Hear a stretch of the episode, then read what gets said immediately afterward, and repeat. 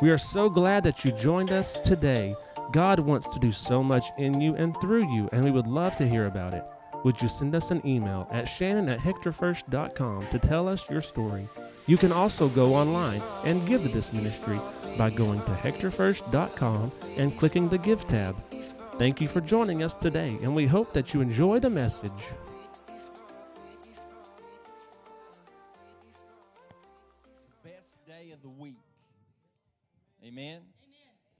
Day of the week, and I am excited about today. I'm excited about this week, and uh, we're not going to we're not going to tarry long. I just want to. Uh, I, I've never met.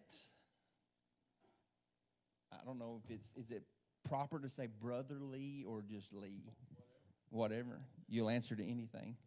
All right in person, but I've been I've had the privilege of getting to know him a little bit through a, a leadership uh, group that I've become a part of, and and uh, this guy is genuine. Everyone that I've talked to has talked about how genuine he is, how much he loves the Lord, and loves what he is being called to do. But just a, a little bit about him, I, I got this bio off your Facebook page, so this isn't original. Okay, this is just, but he is a, he travels the country and literally travels the country. He preached, uh, he, he did, he had a service last night, Alexander? Alexander City, Alabama. Drove all the way into Russellville last night or this morning, got to Russellville at 4 a.m.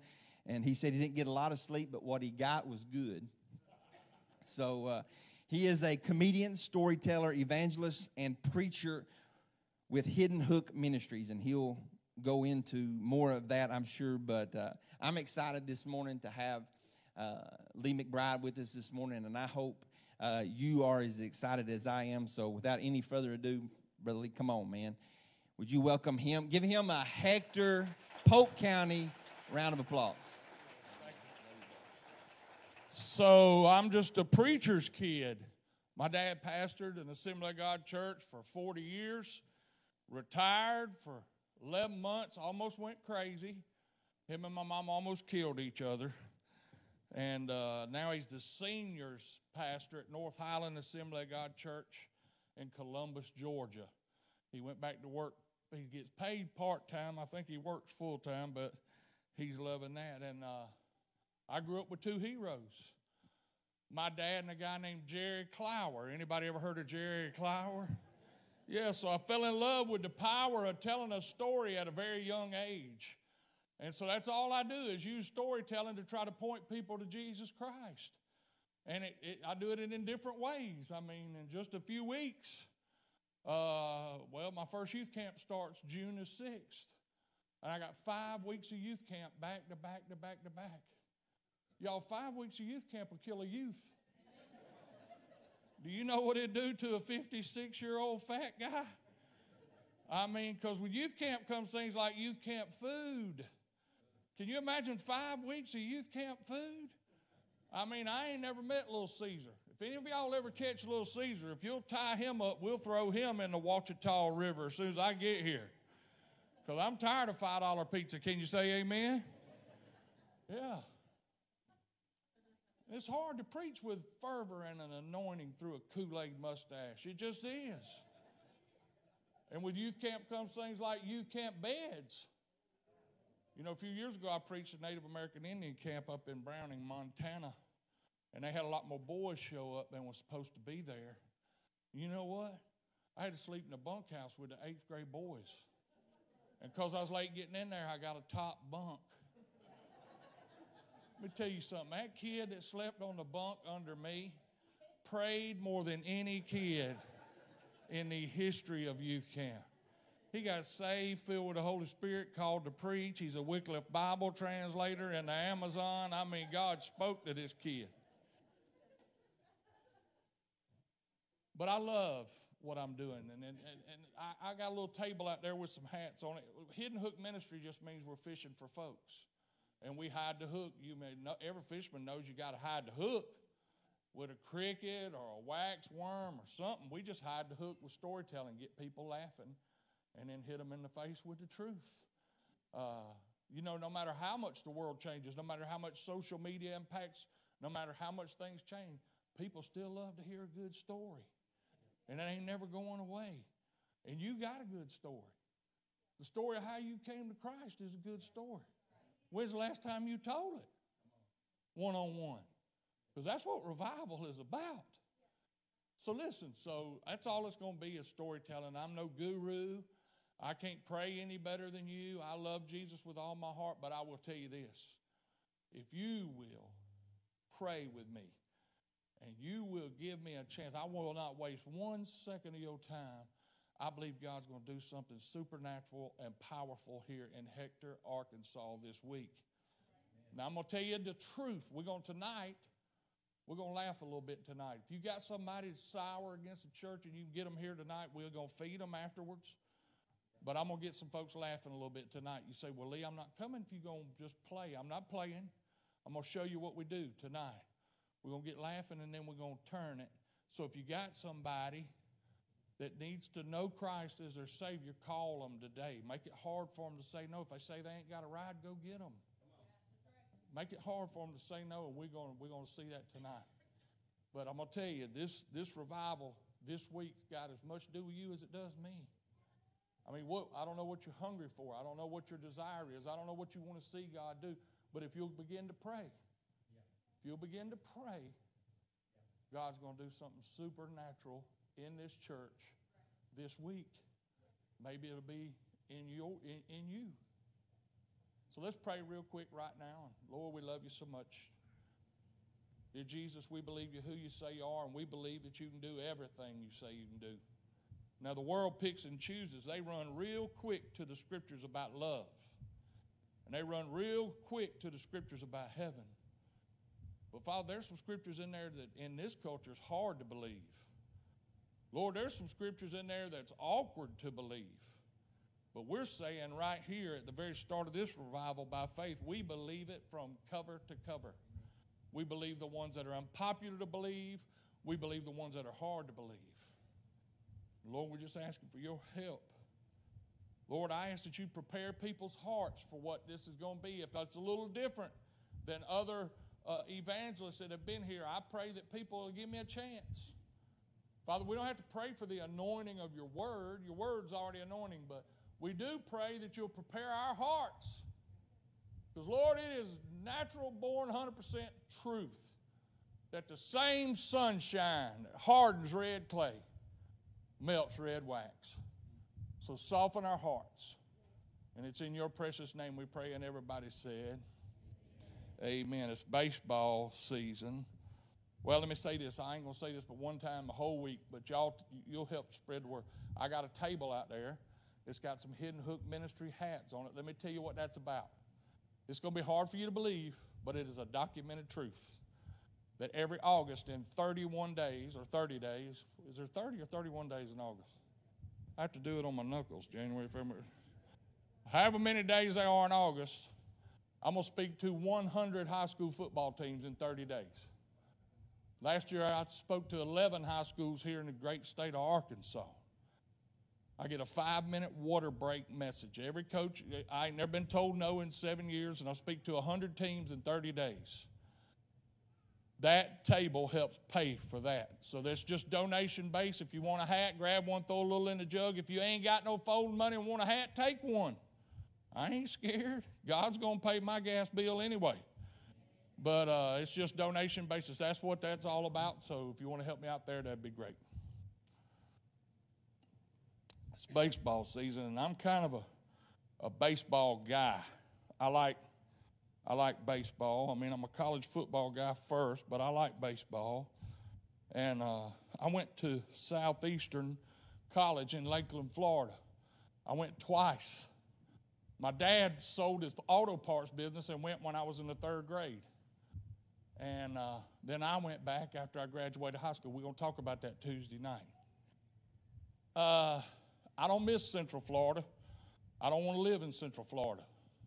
I like the seasons. I love the fall. The fall is my favorite season. They ain't got no fall. You know what I mean? But one thing I do miss about it is in the spring in Central Florida, there's a thing called the Grapefruit League.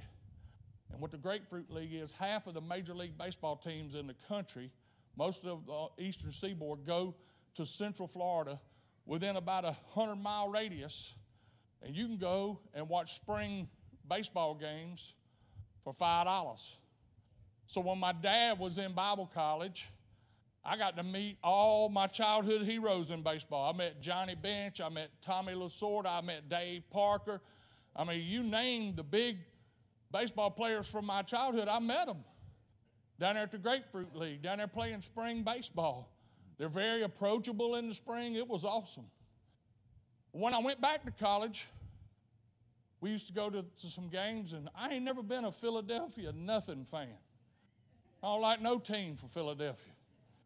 I like Dr. J now. He was a 76er.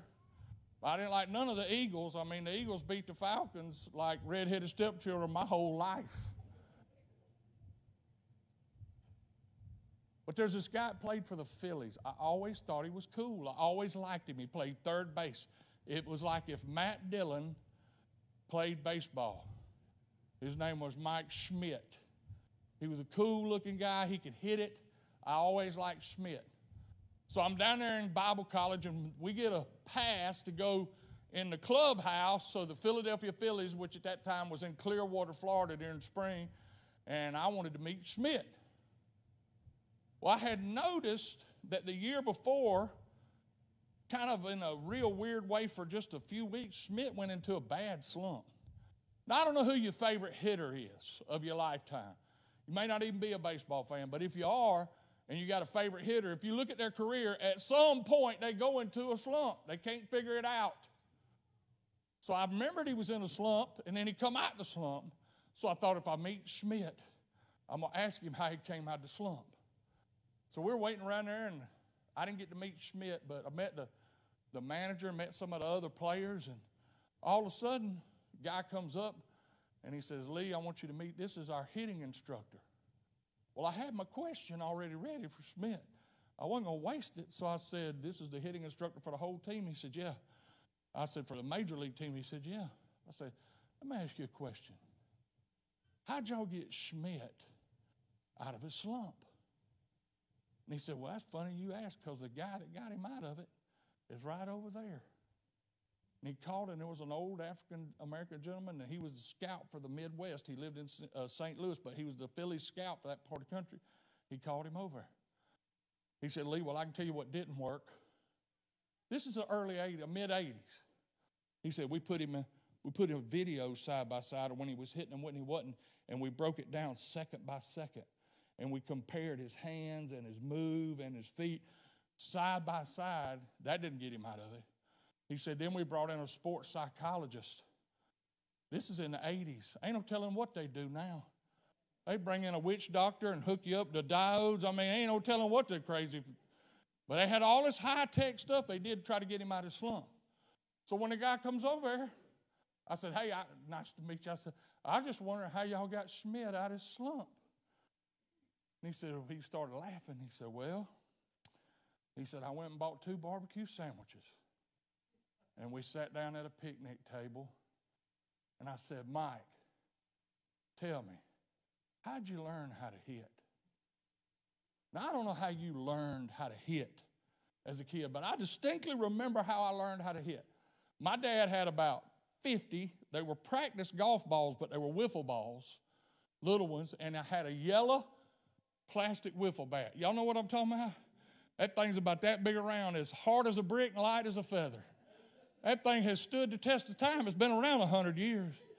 Every man in this church worth his salt has either pummeled or been pummeled by a yellow wiffle bat. That thing is light, man. You can beat somebody to death with it. I was a little old bitty kid. He'd pour those wiffle balls out, sit on that bucket, and he'd just throw them up, and he would say, squash the, um, or excuse me, crush the eggs, squash the bug, step and turn. I was five years old. I was so goofy. But man, he'd just throw those balls up and I would whew, swat at them. It was like a week, I ain't touched one. But about the second week, I started kind of ticking them. By the third week, I'm hitting them over our little chain link fence. That's how I learned how to hit. See, what we got to do when we don't know what to do is we go back to the beginning. You got to go back. And look what happened. Where did this thing run off the rails? What happened? So we're going to go to the very beginning this morning. Is it all right if I stand down here? Can y'all see me? Do y'all want me to get back up on the stage or are we good? I just want to tell everybody this week when you're looking at me, look at this eye, not this eye. I don't know if you've noticed or not. This is a lazy eye here. If you focus on this eye, you'll get seasick. Somebody asked me the other day, said, Big Lee, how lazy is your eye? I said, it's collecting unemployment. and it's praying for a fourth stimulus check. It's lazy. You know, I thought when I started wearing glasses it'd get better. It's worse. We're going to go back to the very beginning Genesis chapter 1, verse 1. We're going to read three verses. In the beginning, God created the heavens and the earth. Now, the earth was formless. Everybody say formless. And empty. Everybody say empty. empty. Darkness was over the surface of the deep, and the Spirit of God was hovering over the waters. And God said, Let there be light, and there was light. So the earth had three issues in the very beginning that we can identify. What, what do we do when we don't know what to do, when we have nothing to compare? it to? You ever got up to a red light wasn't working? I know you ain't in Hector. How many red lights are there in Hector? Nan. Yeah. When you go to the big city, you ever come up to a red light ain't working? What you supposed to do in the state of Arkansas if you come up to a red light ain't working? Four-way stop. Treat it like a four-way stop.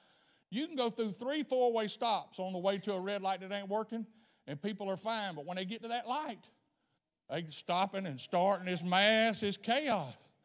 Because when there ain't a light where there was a light, things get chaotic. When there isn't form where there was form, sometimes our life gets formless. We just went through something like we've never been like through anything like it. We really don't know what to do. What do we do when we don't know what to do? What do we do when our life is formless and that brings on a little chaos? Well, the answer comes from a very unique source. It's from when I was 10 years old, and it comes from the ABC Wide World of Sports. Now, I don't know about y'all. Did you start watching stuff you ain't never watched during the shutdown? I mean, some days you couldn't go do nothing. I'm watching crazy stuff. Matter of fact, I did my first marathon during COVID. I did a Seinfeld marathon. It took three and a half days and four bags of them big puffy Cheetos, but I powered through it.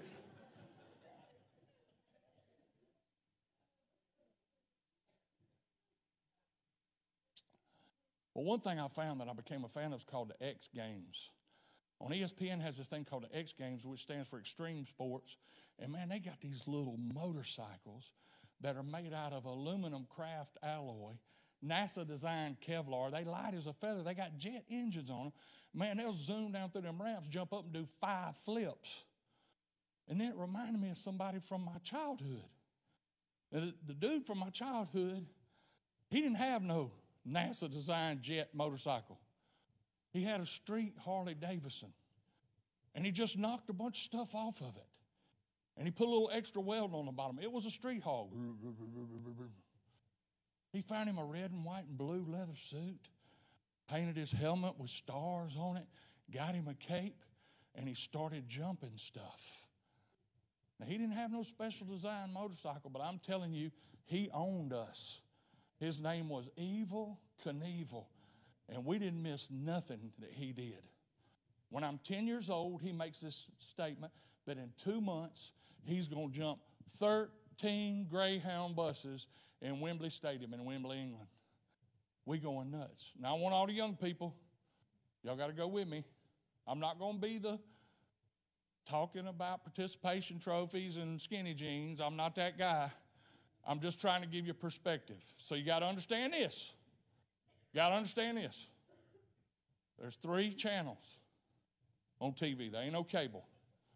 Matter of fact, didn't even have a remote. I was the remote at my house. My dad would call me from outside to come inside the house and put the tinfoil off a rabbit ear on one of the fillings he said he bought me to try to get that third channel to come in. Now, listen, just go with me. I'm not trying to say we walk uphill both ways in the snow. I'm just giving you perspective. There was no way to record a TV show. There was no on demand, there was no DVR, there was no VCR. So if something happened live, you better be there to watch it. Because if you weren't there, you ain't going to see it ever again in your life.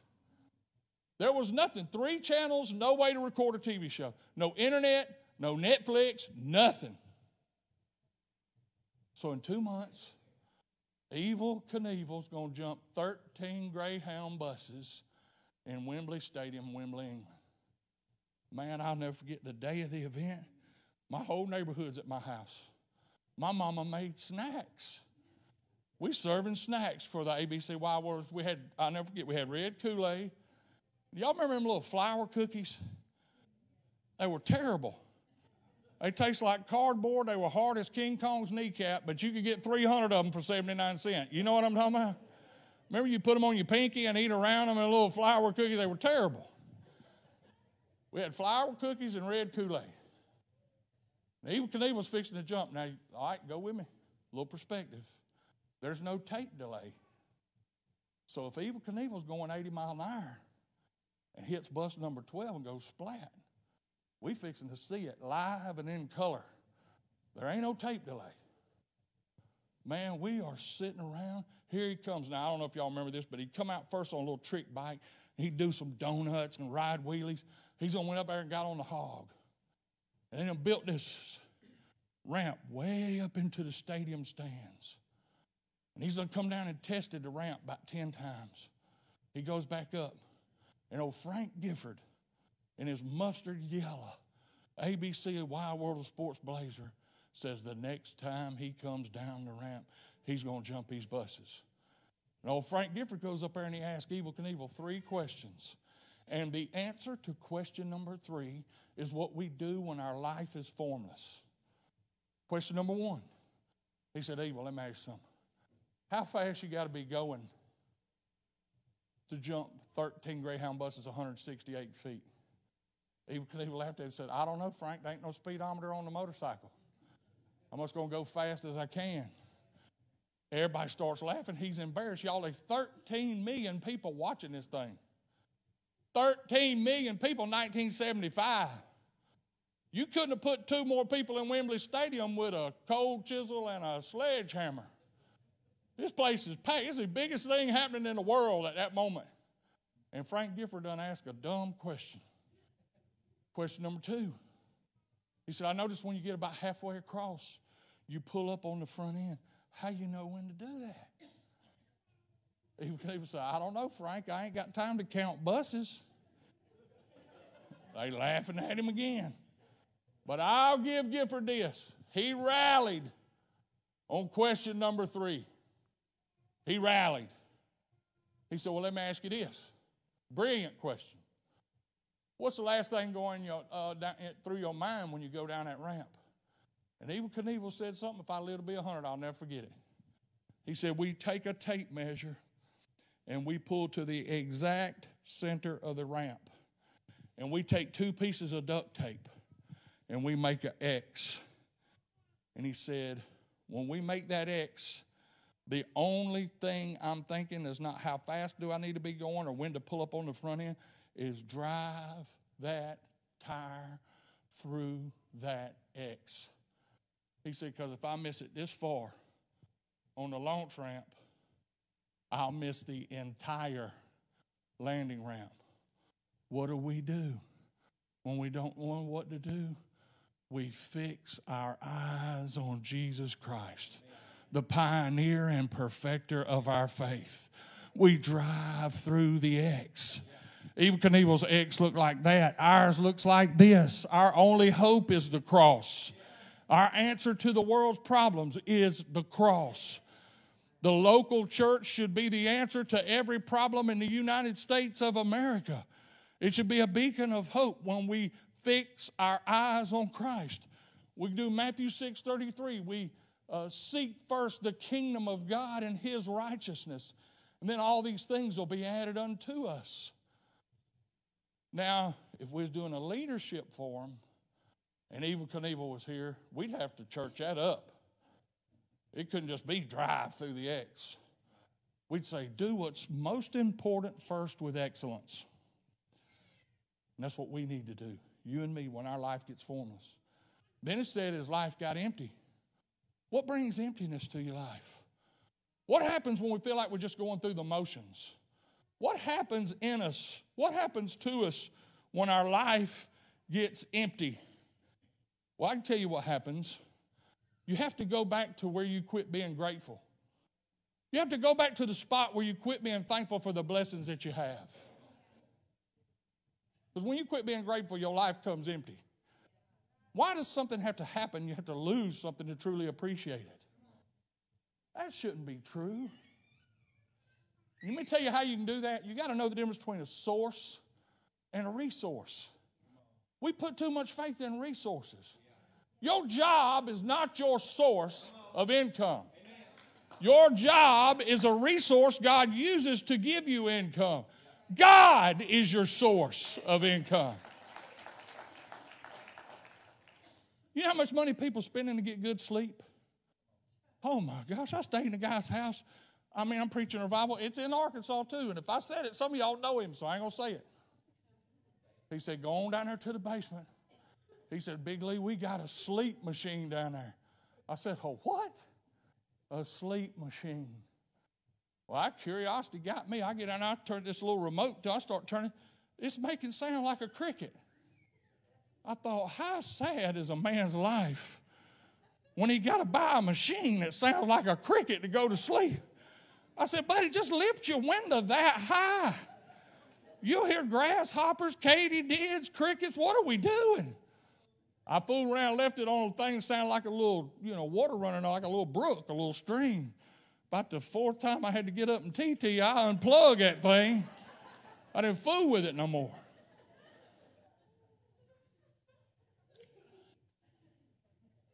Now, listen to me. I want you to listen to me. Don't misquote me. Listen to me. I love you enough to tell you the truth. Sleep is not your source of rest. Sleep is a resource God uses to give you rest. Quit spending money to try to get better sleep. Jesus said, Come unto me if your burden's too heavy.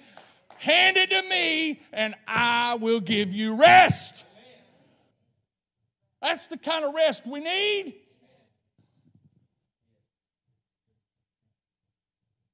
I explain it in middle school camp like this I love whole milk better than anybody you know.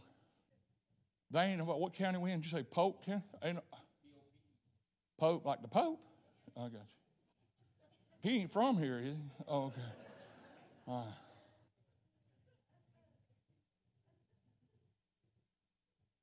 Ain't nobody in Pope County, Arkansas loves whole milk more than me.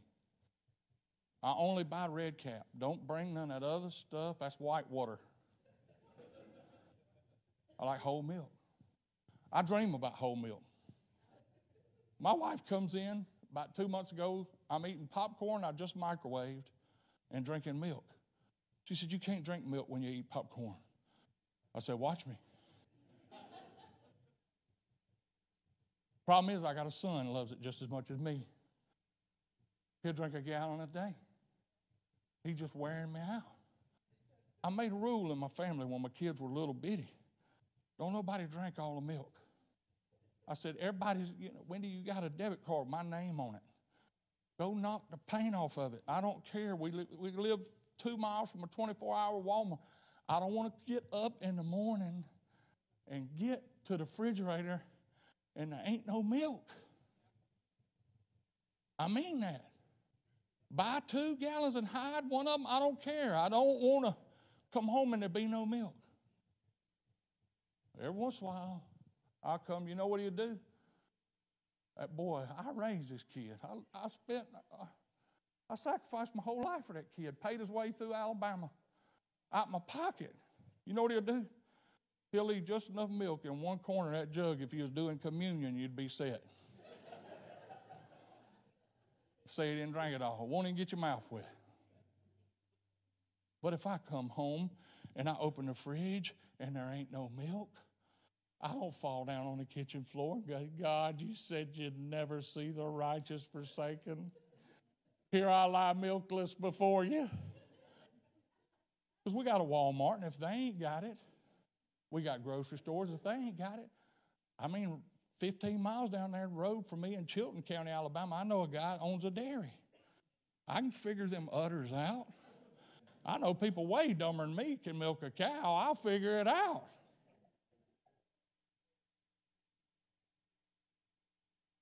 God is your source. God is your source. You need to be grateful for the things God has given you. You say, Lee, you don't know me, buddy. I'm self made.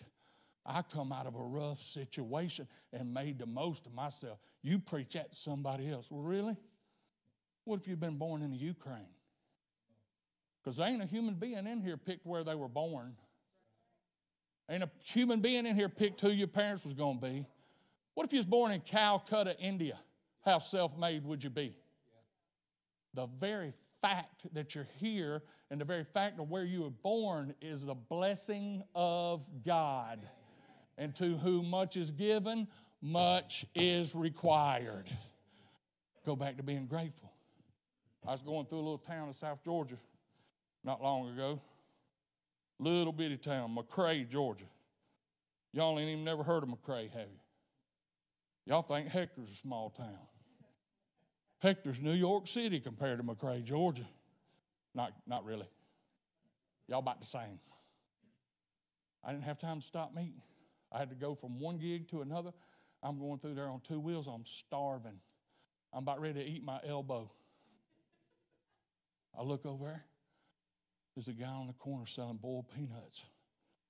I love boiled peanuts. I said, I could witch over there, buy one in bags and keep going. I'll make my gig. I pulled over two five gallon big old, or two five dollar little big old styrofoam cups of boiled peanuts. I said, give me two. I said, man, if you had something to drink, I wouldn't have to stop again. That'd be a help to me. So I tell you, I'll sell you the two drinks I bought for me. I'm fixing to go to the house. I said, what you got? He said, I got two Nehi grape drinks in a bottle. He said, but my refrigerator's tore up and they about half froze. Church. Church. If I was on death row and they was going to fry me tomorrow, and they come around with a pencil and a pad and they say, What do you want for your last meal? It would be boiled peanuts and grape Nehi. I squalled going down the road. Go back to where you quit being grateful. Life is formless, it's empty. And he said, It's dark. I don't make fun of darkness. I don't make light of darkness. If you're going through some darkness, I'm sorry. But I'm going to tell you what, I lived as a Christian through the 90s, and we glorified the darkness. We pierced the darkness. We talked about the darkness, and it's a good thing we had all those resources. But you know what it took me a long time to learn? You know what's undefeated against the darkness? Light. Just a little bit of light defeats all darkness. Quit glorifying your problem. Quit thinking in your mind that it, we can't defeat it. Because I'm telling you, a little bit of light defeats all the darkness in this world. I went deep sea fishing a year ago, May. I got a guy, he believes in what I'm doing. So we call June 1 to Labor Day the summer run.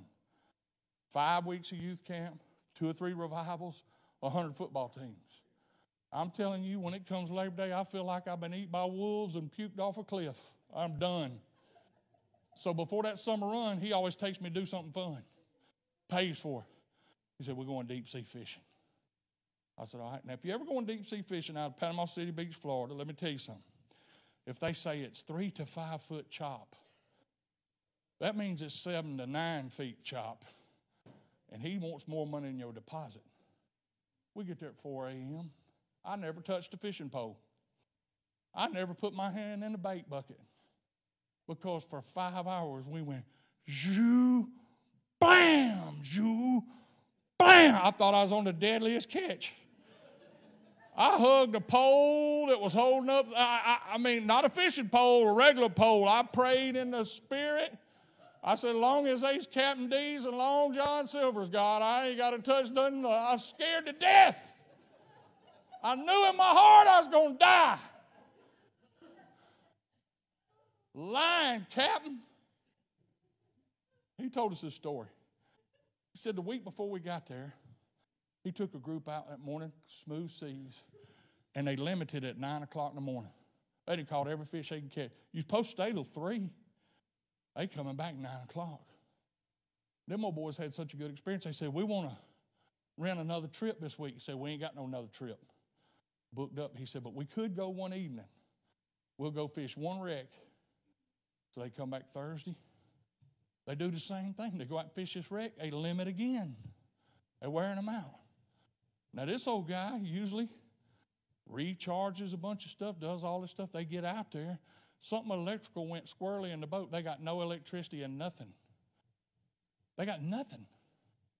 The radio ain't working, nothing. They got one flare. They start trying to call. It's five and a half miles offshore. They can't get nobody on their cell phone. They stuck like Chuck in the Gulf of Mexico. Said the captain turned to them guys and said, Them people that y'all are down here with this week, do they love y'all?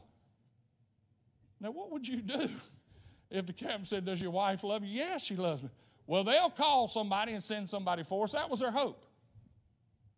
It gets dark. They thought, surely a fishing boat will pass us or something. Nothing. 10 o'clock at night, nothing. 11 o'clock, they think they hear a boat. They shoot the only flare they got, nothing. Midnight in the Gulf of Mexico, not a stitch of nothing. They hear a helicopter. They start getting hopeful. They pull off his shirts. They doing jumping jacks. Said the guy's got a searchlight and he's doing a figure eight. He just keeps missing them. He never directly hit the boat. They screaming, nothing. So the helicopter kept going. Said it turned around and come back and it was a little wider. They screaming, hollering, nothing. Said about that time, one of them rednecks from Eufaula, Alabama, remembered he had a cigarette lighter in his tackle box. Little old bitty big lighter said it was rusty. He ain't struck it in a year. He said he grabbed that little thing. Sh- sh- sh- He's trying to get that lighter. Y'all, a big lighter versus the Gulf of Mexico at midnight? Come on. Come on. He said he finally got that thing struck. He said it's about big as your pinky nail. He's doing this. Gulf of Mexico at midnight, helicopter way over yonder. Helicopter keeps going. Said about five minutes later, the Coast Guard pulled up. They said, Where in the world? How'd you know where we were? Said that old boy in that helicopter said he thought he saw a little speck of light. When he did that, he put the infrared on us, called in our coordinates because he had something to point the infrared at. And he said, That's how we found you. Y'all, a little bit of light versus the Gulf of Mexico at midnight. I'm telling you, listen to me. If you are going through darkness, if you have darkness in your life, I'm not trying to simplify it and I'm not belittling what you're going through, but I'm telling you, run to the light. Come to the light. Quit reading about your darkness and start reading about the light. Quit letting people put in your ear that your darkness is so dark, it's a new darkness. Ain't never been a darkness like that. I don't care how new, big, and bad your darkness is. Our Savior is the light of this world. And a little bit of light defeats all darkness. Last thing I'm going to say. None of those are my favorite part of that verse. None of them three things, powerful as they are. It says the Spirit of God was hovering over the darkness. Now I'm a pop. I got a granddaughter. She has changed my life. My life was good before she got here. There ain't no words for how good it is now. Somebody said, My gosh, Lee, we used to like look at your Facebook. You know, it'd be big old crappie you done caught, a bunch of ducks you done shot, or a buck, or some rabbits. Said, now it ain't nothing but that little girl. I said, get ready, buddy. I got a bunch more in the pipeline coming. He said, How far you live from her? It's like you see her every day. I said, One mile, and I'm looking for something closer than that. I'm trying to cut that in half. I can't articulate the joy she's brought to me. Her name is Layton Brooks Daniels, but I call her Smooch. Now, when she was learning how to walk, she's three now. She was learning how to walk. It had been a long time since I had a little kid that didn't know how to walk. And she's in that walker. I forgot how fast kids can be in them walkers on a hard floor. They can get it, can't they? I thought I heard her catch second gear one night coming through our house. You know, I mean, they can fly in them walkers. Our living room is stained concrete floor. When there wasn't nobody there but me and her, I moved the coffee table, the throw rug, put VeggieTales, some on with her kind of music, and me and her look like we running Bristol. I'm spinning her. We man, we having a blast. My wife come home. I wish y'all could meet my wife. She's a school teacher. She couldn't come. If I ever get to come back, I'm gonna try to bring her. You'd love my wife. I'm six four. She's five foot. I don't call her sugar. I call her sweet and low. Y'all, she's that tall right there. Got an Alabama smile, make a puppy pull a freight train. She said, You moving that rug and that coffee table in there playing with Lake Nature? Yeah. She said, You move the rug and the coffee table. She said, But that liner under that rug, don't move it. I got it glued down. So we'll know where to put the rug back. If I have to clean the rug, yes, ma'am. So I moved the coffee table next time me and Leighton are there by ourselves, me and Smooch. I moved the rug, we having fun. And all of a sudden, that walker would hit the corner of that liner. And it was like it hit a brick wall. And she gets so mad. You ought to seen her red in the face mad. She'd back that walker up, try to get some more speed. She couldn't overcome it. I always I, I see her, I see my daughter in her, I see my wife in her. I see her daddy in her. I never hardly ever see nothing that reminds me of me until I saw her try to pick up the walker she was sitting in. oh, there's Pop right there.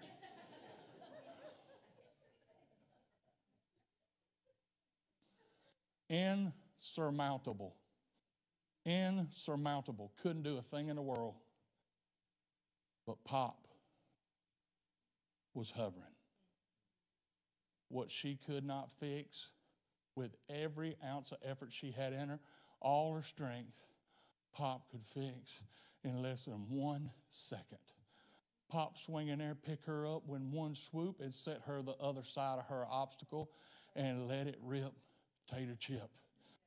You need not forget that God is hovering in your life and what you cannot do hard as you try, long as it's been around, He can fix in less than one second. He will set you the other side of your obstacle. Stand with me where you are this morning. Stand with me. Praise you, Jesus. Praise you, Jesus.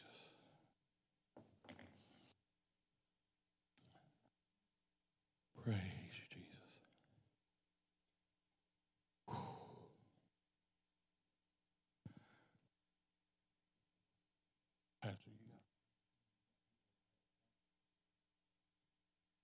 All right, so if there's some staff or some leaders in the church that you know the pastor would would have no trouble with you praying with people in the in the altar. I want a few of you guys to come, three or four guys, three or four ladies to come and get ready for this altar call. Just put your back to the stage. Come help us pray. We need a few ladies and a few men. Praise you, Jesus.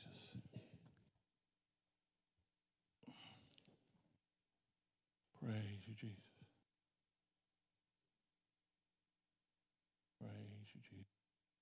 You gonna play something for?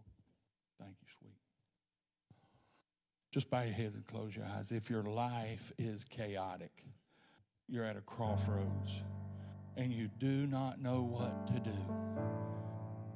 You say, Lee, the formlessness, I don't have anything to compare this to, and I'm at a crucial moment. I'm going to tell you this morning, He wants to show you exactly what to do You got to be willing to follow him. And I don't mean from a distance, I mean minute by minute, step by step, day by day. If you're here and your life is a little chaotic, you need the guidance, you need to know the will of God, just lift your hand where you are. Everybody's head down, eye closed. I want to see. Well, just come on. Just come on, find somebody to pray with before we do anything else. Just move out from where you are and come on. Just come on. You say, Lee, do I have to come to the altar to have God to move my life? Absolutely not. I wouldn't lie to you for nothing. Any evangelist who say that's a liar. God can move on you today at your house in your La-Z-Boy chair. But there's something about making a move toward God with a hungry heart. I'm telling you, when you run to Him, He runs to you.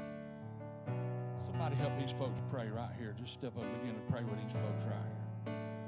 If your life is empty, you say, Lee, I'm burnt out because I feel like I've lost my inspiration. My, my life just feels empty. I would say go back to where you quit being grateful. Go back to where you quit being grateful. Here's another lady coming. Somebody pray with this lady right here. Coming down that aisle.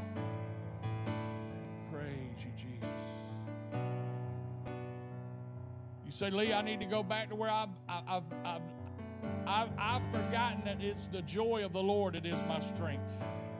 I need to pray through on that issue. I want you to come right now.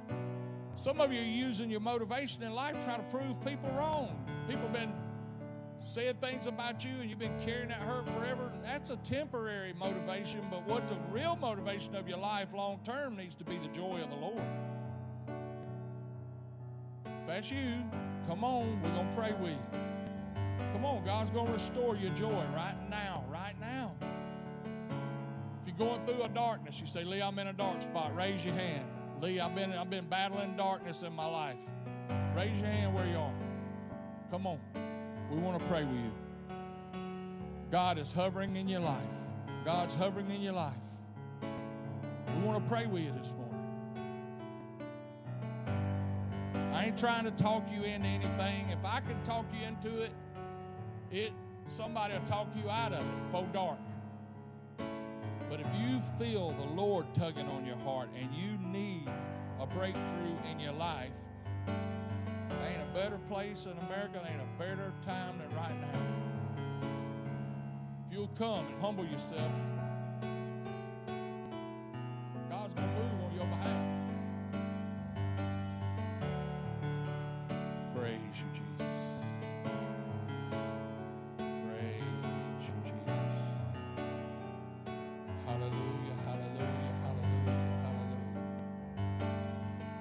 Do what's most important first with excellence.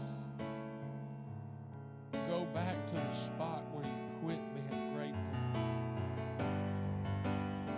Lord, I want to celebrate you are my source, not just get hung up on my resources. Praise Jesus. You need to make a move toward the light this morning. Come on.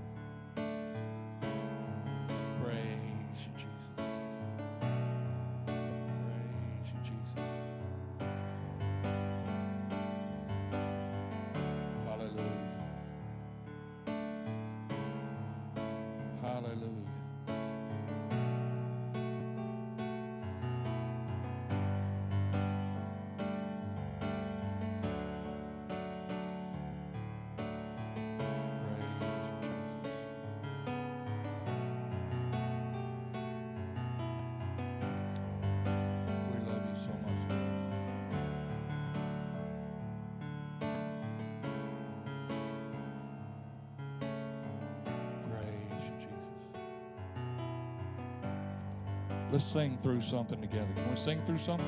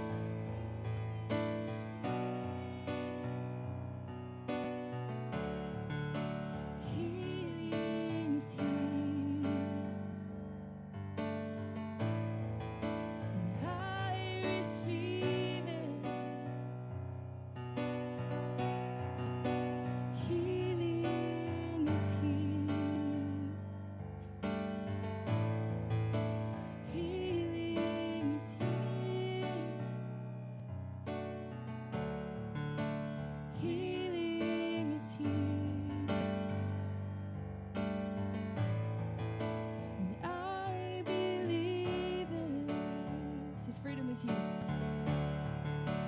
Freedom is here. Freedom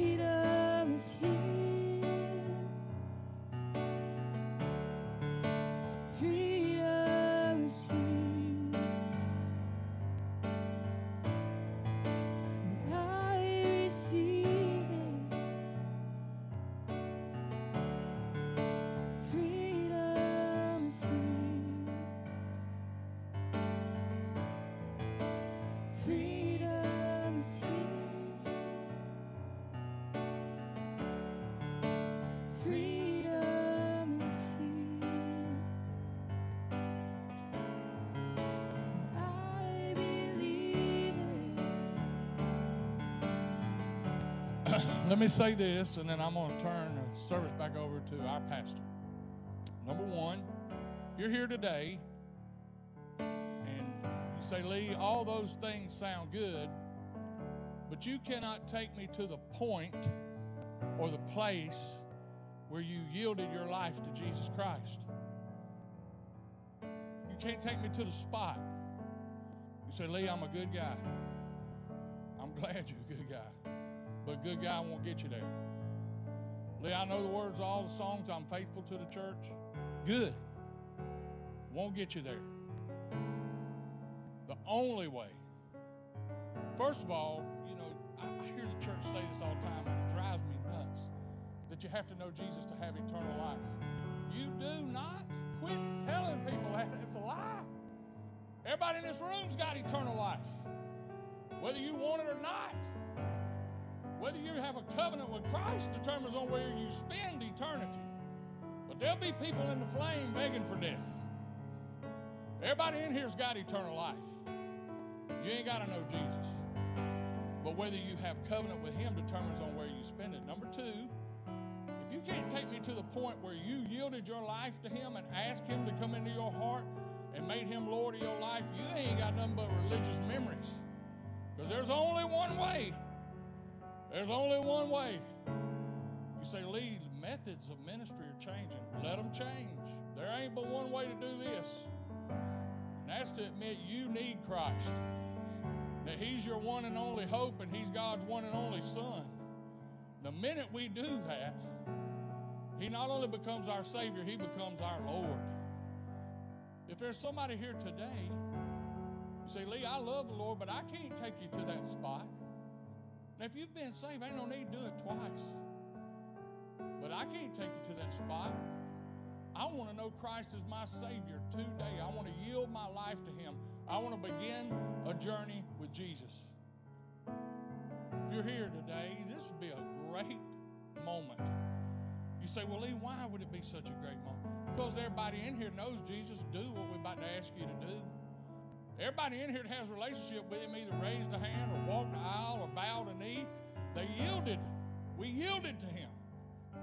If you're here today and you don't know Christ, and you can say from here on the rest of eternity that today was your day, this was your spot, and this was your moment, just wave your hand at me. Anybody in here that does not know Christ wants to know Him as their Savior, wants to yield their life to Him today.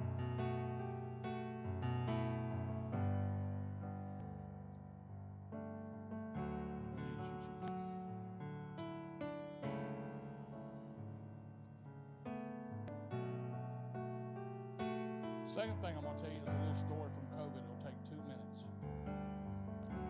So, when you're an evangelist and the country shuts down, you don't know what you're going to do. So, I started this thing. My, my girl works for me, kept saying, You need to do a podcast. You need to do a podcast. Start a podcast. I said, I got one problem with that. She said, What? I said, I don't know what a podcast is. All it is is on demand talk radio, is all it is. I said, Well, it ain't going to be about me. So I started traveling the country. I got one season done, the Hidden Hook podcast 25 people's Jesus story. I got a guy used to caddy for Arnold Palmer, got kicked out of the army for selling cocaine. I got his Jesus story. I mean, I just stories that you'd never hear in towns a lot like this. My house not long ago, and a guy called me from Canada. Usually I don't even take them calls, but I felt a hitch in my spirit. I answered it. It was a guy hauling logs, semi uh, semi truck in Canada. Heard a podcast, accepted Christ. Me sitting in my La-Z-Boy chair in Alabaster, Alabama, because he heard a podcast. Second thing that happened is this: I didn't know how to do the altar. We started coming out of it, how do you do the altar? I mean, goodness gracious, people felt so different about it. I mean, you know, wear a mask, what kind of mask? I mean, I seen a mask the other day, man, had a backup mirror, three zippers, a combination lock. I'm like, where did you get that? I didn't know how I was going to do the altar. Lord said, won't you do the altar after the last amen? I said, what? After the last amen. He said, You could put me in a box put me in these time constraints. He said, After everybody says amen, everybody goes to the house, you stick around. And if somebody's got a need, tell them to come in. There ain't no constraint then. There ain't no time frame then. So from that moment to this, every altar call I do, everywhere in America, I hang around a little bit after the last amen. I'm going to do that right here. For some reason, you need something from God, but you couldn't couldn't muster whatever it took to come after everybody's headed to Cracker Barrel. Y'all got Cracker Barrel here Hector? Yeah, I didn't think so. Just kidding. Have y'all got a huddle? Have we got a restaurant at all? Y'all got a Dollar General? I saw that. We get some bologna some cheese and some Duke's mayonnaise. We rolling, we?